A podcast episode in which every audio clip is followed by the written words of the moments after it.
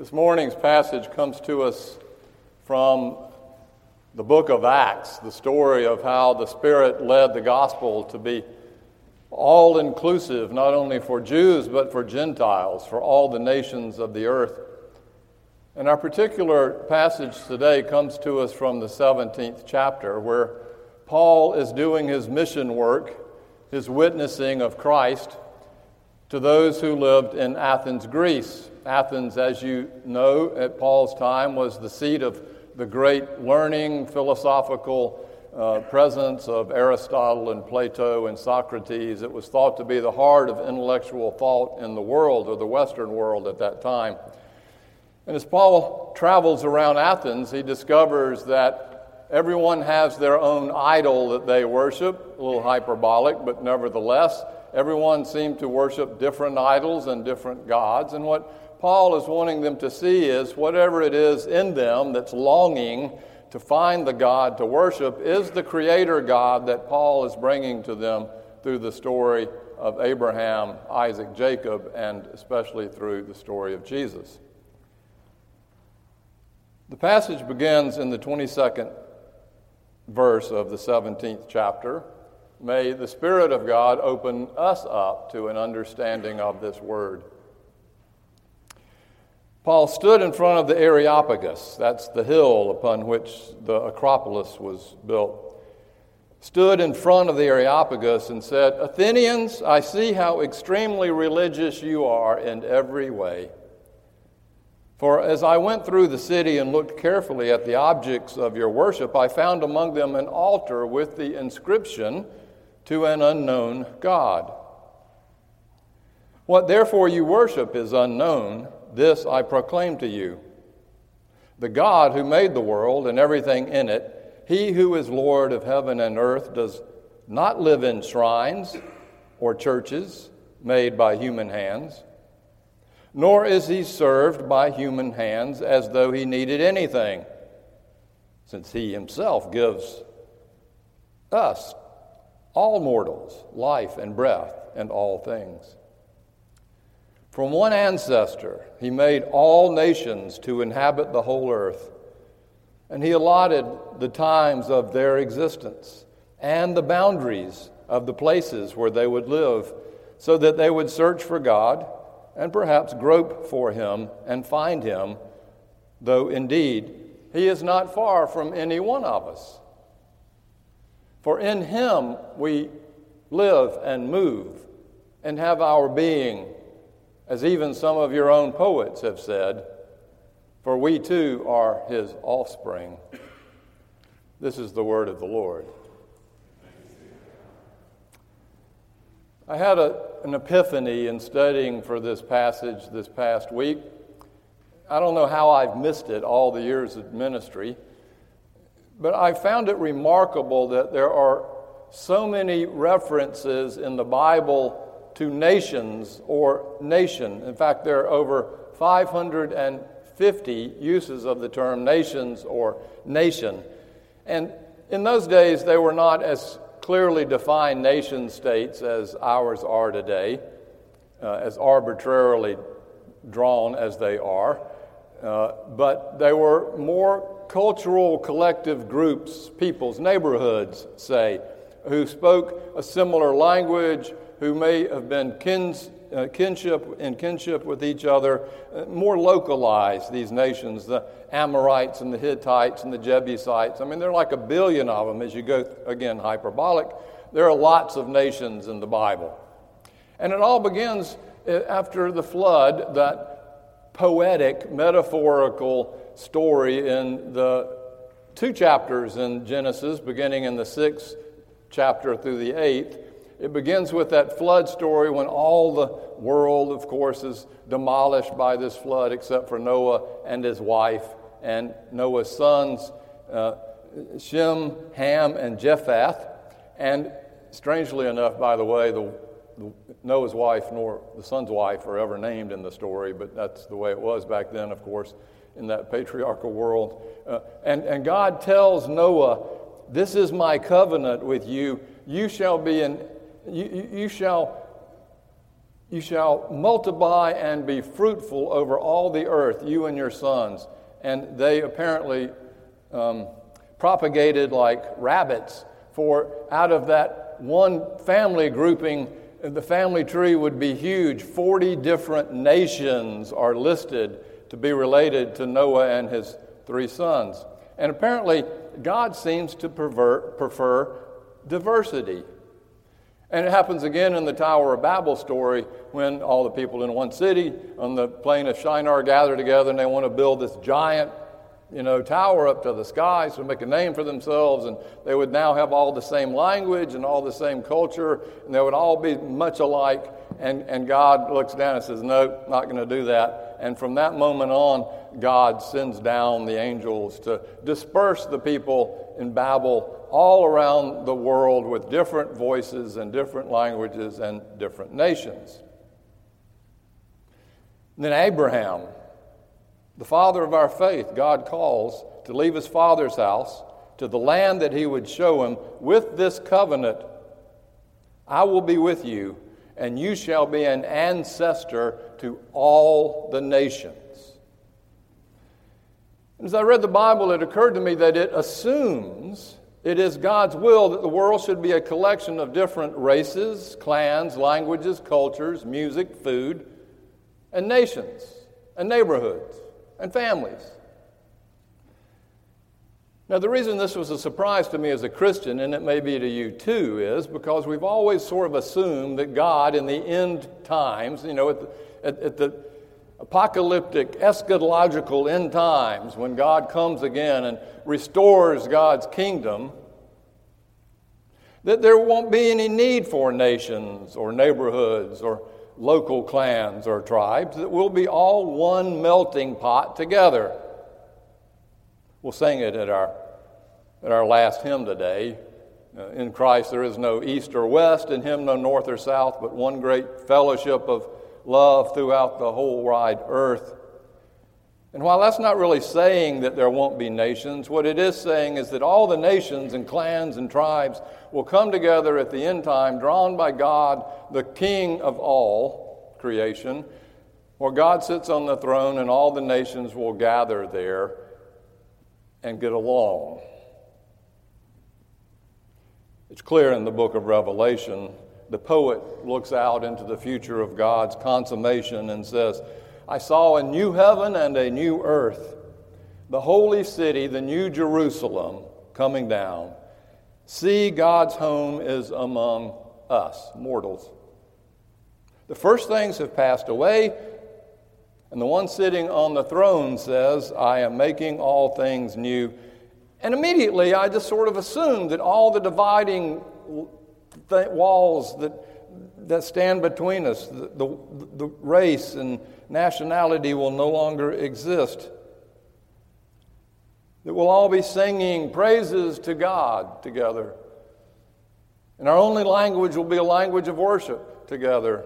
And of course it will be in English.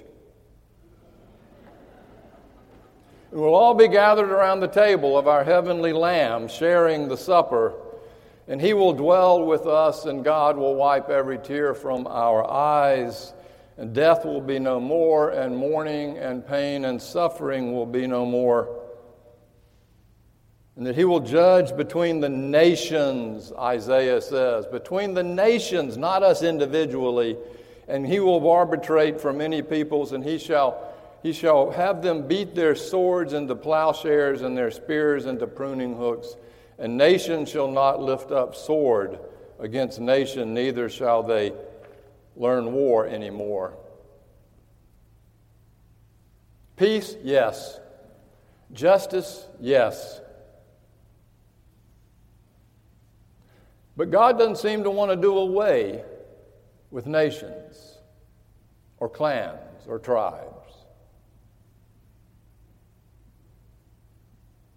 And what this passage tells us, according to Paul as I understand it, is that it is important for us to be associated with those local organizations around us: family, neighborhood, city, state, nation. To offer up our duty and our civility and our honor, and respect. But where we get into trouble is when we turn those nations and tribes into an ultimate concern, where our allegiance now is to the nation state or the tribal state or the clan state and not to God. We get into trouble when we think that we're in charge of making all this happen. And in that case, then, we're building God into our own image, which, of course, is the definition of an idol.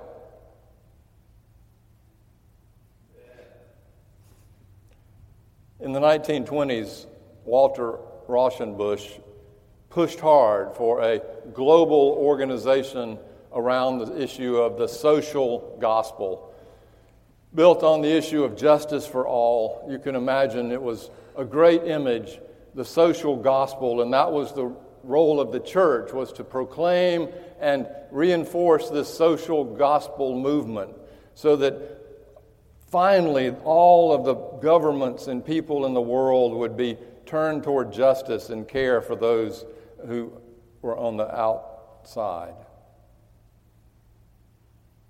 And then in 1980, when Ronald Reagan ran for office, he stood in front of the newly formed Evangelical Association and said that my vision is that America will become again a shining city on the hill, claiming the biblical image of this New Jerusalem city on the hill for our United States. And at that point, the evangelical church that had gotten no connection to power up to that point finally found their voice. And that was the moment that the evangelical church became buddies with government. And both sides, the liberal social gospel side and the evangelical, more conservative side, both ended up buddying up to the national power structure. And I think we've seen in both cases how idolatrous that's been. In 3003, when Emperor Constantine decided that all of the nations under his emperorship will be Christian, that was the moment that nation and church, state and church, got married for all intents and purposes. There was no longer any separation, and that lasted until 1963 in Greenville, South Carolina, according to Will Willimon, who discovered on one Sunday afternoon that Christendom had come to an end when the Fox Theater opened up to show a movie. And at that moment, all of the blue laws and Sunday laws had stopped, and the culture in which we live was now secularized and no longer Christianized. And Willimon says that was the dividing point between church and state's happy marriage. And what Willimon says is, thank God that happened. Because you see, Paul is saying, while we're called to claim and use and honor and support our nation states, our neighborhoods, again, we are not called to worship them or to hold them up as some absolute authority. And every time the church does that, and I'm prone to do it as much as anybody, I'll be the first to confess. What we have done at that point is we have said there is a political resolution and solution to the problem. But what Paul is saying is that the only political and social solution to the problem is in God's hands. And that our honoring the state is one thing, but worshiping the state is something else. We pray in our Lord's Prayer, on earth as it is in heaven. Which means, of course, that that God's plan for all creation will be true on earth as it is true in heaven. And what we're praying in that is that we as Christians will become citizens, not of our United States or England or Scotland or Canada or Mexico, but citizens of the city in heaven. And it says it all through the New Testament. We are citizens of the kingdom of God in heaven. And when we pray for the kingdom to come on heaven as on earth, we are saying, in heaven as on earth, we're saying we want our citizenship in that place, that time, to be made real for us, that we know we are called to live into that citizenship and responsibility as God's people called Christians. That's our true home. And in the meantime, where we live, whatever nation, we're just journeyers. We're wayfarers. We're on a mission, which means movement. And the mission we're on, particularly in our little nation state or church state called Riverside, of course, is a movement for reconciliation. Because that's the plan. That's the vision of the Bible that is given to us, that God will bring reconciliation to bear of all the different nations and peoples and races. Reconciliation will happen, but not by making everybody the same. So to say this, I think, is great. It matters. It matters because in our world of white nationalism, it tries to say that we should be just a nationalist country built on Caucasian values, we are not taking seriously God's vision for diversity. It matters because with the Me Too movement, when we're called to be as citizens of heaven, we're called to live according to the way Jesus lives. And if the Me Too movement is about truth and justice, then we support it. It matters because with Black Lives Matter, is that movement a Christ-like movement? We as Christians must own up to that. In my sense, yes. You may have a different opinion. It matters because whether we call ourselves liberal or conservative, Trump supporters or Trump never agains, populist or Brexit, whatever tribe, as Christians, our tribe is our ultimate concern. And that's the kingdom of God. It plays itself out over the issue of the national anthem, of kneeling, supporting. Where I play golf, we can hear the NAS, Naval Air Station, play the national anthem on their loudspeaker at 8 o'clock in the morning, and everybody stops when you're on the golf course and they take their hats off and they put their hat to their heart, and we honor the national anthem. And we do it again on Thursday mornings when Riverside Presbyterian Day School comes in with the flag, the United States flag, and also our religious present flag. And we say the Pledge of Allegiance, one nation under God, and everybody stands and puts their hand over their heart, but not everybody. I don't, and Bill Hoff doesn't, and our headmaster doesn't, and neither does Prudence Baldwin, our religious teacher, who is probably the most evangelical, conservative, good person you can ever imagine. And that she doesn't do it strikes me. Why? She knows, and I know, we don't do it because our allegiance is only to the kingdom of God. We're called to honor and respect and obey and serve our nation states, but we are not called to give it our total, ultimate allegiance. That's for God.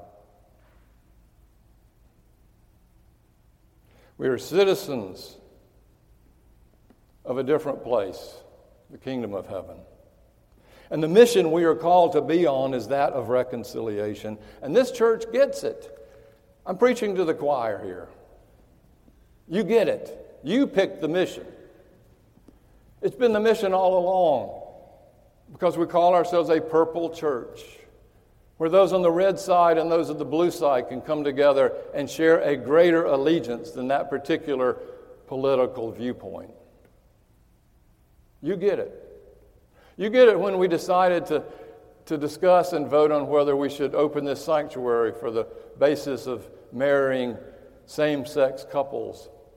And we went through a 4-month process of inviting the congregation in for conversation and discussion and theological rationale. And when the session decided to finally vote on it, it was 13-5, 13 for opening it up and 5 against. And after the vote, there were tears, not from those who had lost, but from those who had won, because they felt bad for those who had lost. And they also wanted those who had lost to understand how important their vote was and how important their voice is in this conversation, because none of us have the only perspective. We need each other. And so after that vote, the 5 and the 13 came together in hugs, and that was the moment I can only tell you that my heart sang for joy at the power of the Holy Spirit to bring reconciliation in that very, very contentious place. This church gets it. And I hope you always will. For this is what we have to teach our children. We are never settled in this world. There is nothing in this world that will save us. We are always aliens, resident aliens, citizens of a different place. And our job here is to be a witness to the world of what God's love and reconciliation looks like.